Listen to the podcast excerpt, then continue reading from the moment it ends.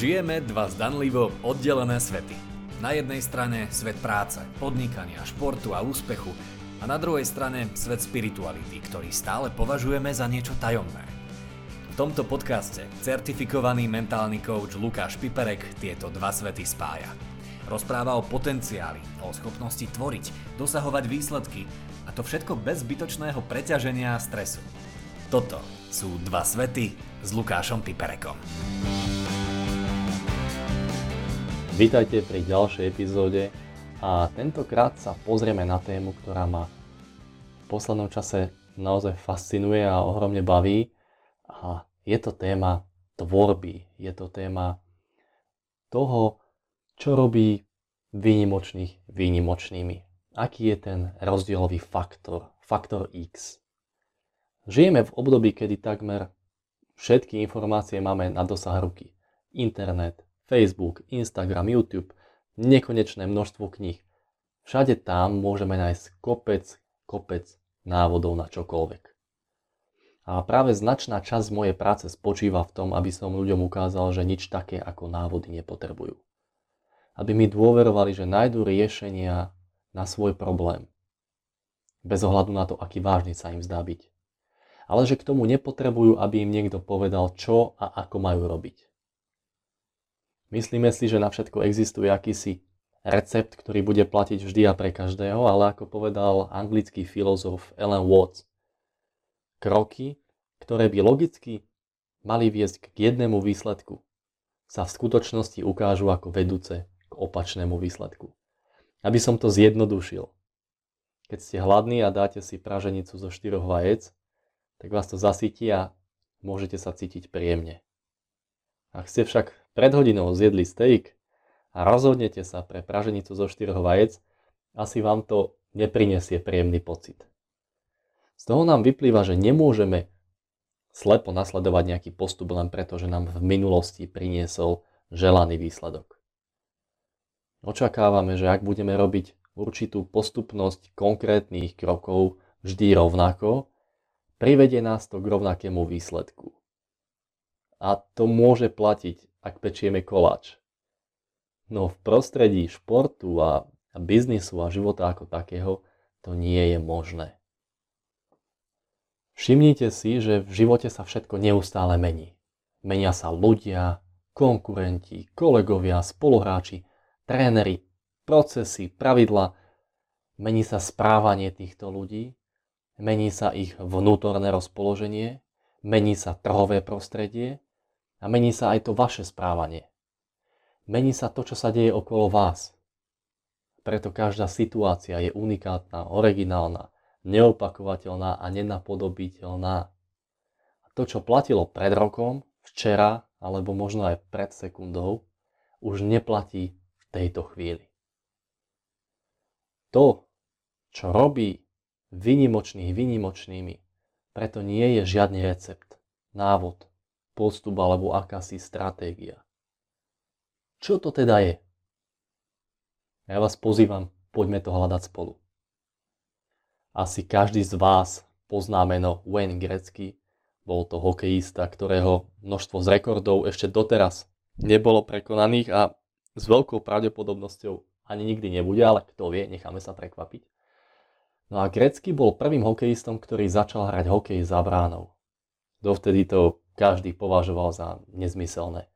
On však bránu využíval ako ďalšieho spoluhráča, za ktorého sa mohol skryť a odkiaľ mohol rozdávať gólové prihrávky priamo pred bránu. Otázka je, robil veci inak, lebo bol Wayne Gretzky? Alebo bol Wayne Gretzky, pretože robil veci inak? Keby sa držal zaužívaných stereotypov, pravdepodobne by som dnes o ňom nehovoril. S veľkou pravdepodobnosťou by bol jeden z mnohých. Stále dobrý, stále talentovaný, ale nie výnimočný. A poďme teraz od hokeja k iným športom. 20. októbra 1968 na Olympiáde v Mexiku sa vďaka vtedy 21-ročnému Dickovi Fosburymu navždy zmenil skok do výšky. Disciplína, ktorá bola súčasťou Olympiády od jej vzniku, a jej heslo bolo rýchlejšie, vyššie, silnejšie. No novú dimenziu dostala zásluhou niekoho, kto nebol ani rýchlejší, ani najsilnejší a nemal ani najvyšší odraz.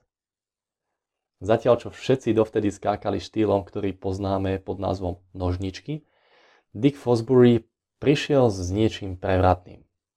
Začal skákať flopom. To je ten štýl, ktorý môžete pozerať aj dnes. No a vďaka tomu dokázal v Mexiku získať zlatú olimpijskú medailu. Keby sa držal návodu, neprišiel by na nič nové a o medaile by mohol iba snívať. Ale vidíme, že to, čo môže posunúť veci na úplne inú úroveň, je nový nápad. A s tým súvisí aj náš tretí príklad. A zostaneme pri skokoch, no tento raz na lyžiach zo skokanského mostíka. A tí, ktorí tento šport poznáte, tak viete, že pri skoku sa lyže formujú akoby do písmena V. Preto sa tento spôsob skákania nazýva V štýl, no nie vždy tomu tak bolo a až do roku 1985 boli lyže skokanov počas letu zarovnané paralelne. Potom prišiel švédsky skokan Jan Boklov a všetko zmenil. Od rozhodcov síce zo začiatku dostával vysoké bodové zrážky a ten jeho V štýl bol považovaný za nepohodlný a nesprávny, no aj napriek tomu mal Jan Boklov výsledky a 10. decembra 1988 vyhral v Thunder Bay svoj prvý pretek a následne sa stal aj celkovým víťazom svetového pohára. V príkladoch by sme mohli pokračovať ďalej, ja som dnes zostal pri tých športových. Ale verím, že to, čo majú vynimočne úspešní ľudia a športovci rovnaké je jasné. Nedržia sa rigidne zaužívaných vecí. A nerobia to zámerne, nerobia to preto, že sa chcú odlíšiť, aby potešili svoje ego, Práve naopak. Sú ponorení do aktivity a majú hlavu otvorenú novým nápadom, ktoré k ním prídu akoby od nikiel. To, čo ich robí výnimočnými, sa nedá merať. A ako povedal autor knihy Športový gen eh, David Upstein, mám rád údaje, mám rád analýzy, ale myslím si, že sú prípady, kedy sa stávame ich otrokmi. Existuje túžba všetko overiť údajmi, niečím merateľným, ale je to krok späť. Robí to niečo dôležitým, pretože to dokážeme merať. Nemeriame to preto, že je to dôležité.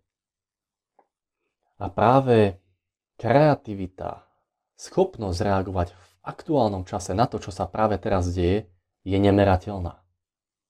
Ale je to to, čo na konci robí rozdiel medzi výbornými a výnimočnými. Je to ten hľadaný faktor X. Nehovorím o tom, aby sme všetko z princípu robili opačne, ale poukazujem na to, že každý, naozaj každý má v sebe kapacitu, aby prišiel na niečo nové. Každý má v sebe obrovskú kreativitu. Tu ale nenájdeme v našom starom obohratom myslení. Ak chceme prísť na niečo nové, niečo vymyslieť, ak chceme byť tvorcom, musíme prestať premýšľať a nechať sa viesť. Nechať sa viesť niečím, čo nás presahuje. V skorom rannom veku sa deti naučia rozprávať. Nikto ich to neučí, pretože to nie je možné. Je to príliš komplikované. Ak máte dieťa, neposadíte si ho vo, veku 18 mesiacov a nepoviete mu, musíme sa naučiť rozprávať. Nie, ono sa to naučí. A naučí sa aj 5 jazykov, ak s nimi prichádza do styku. A okrem toho sa v ranom veku dokážeme naučiť veľké množstvo komplikovaných vecí.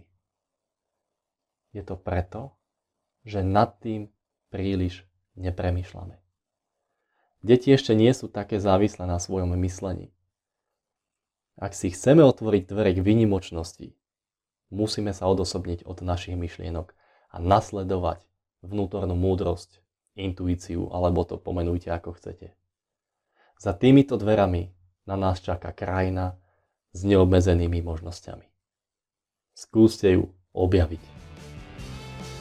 Ja vám ďakujem za pozornosť a teším sa na vás pri ďalšej epizóde podcastu Dva svety s Lukášom Piterekom. Ahojte.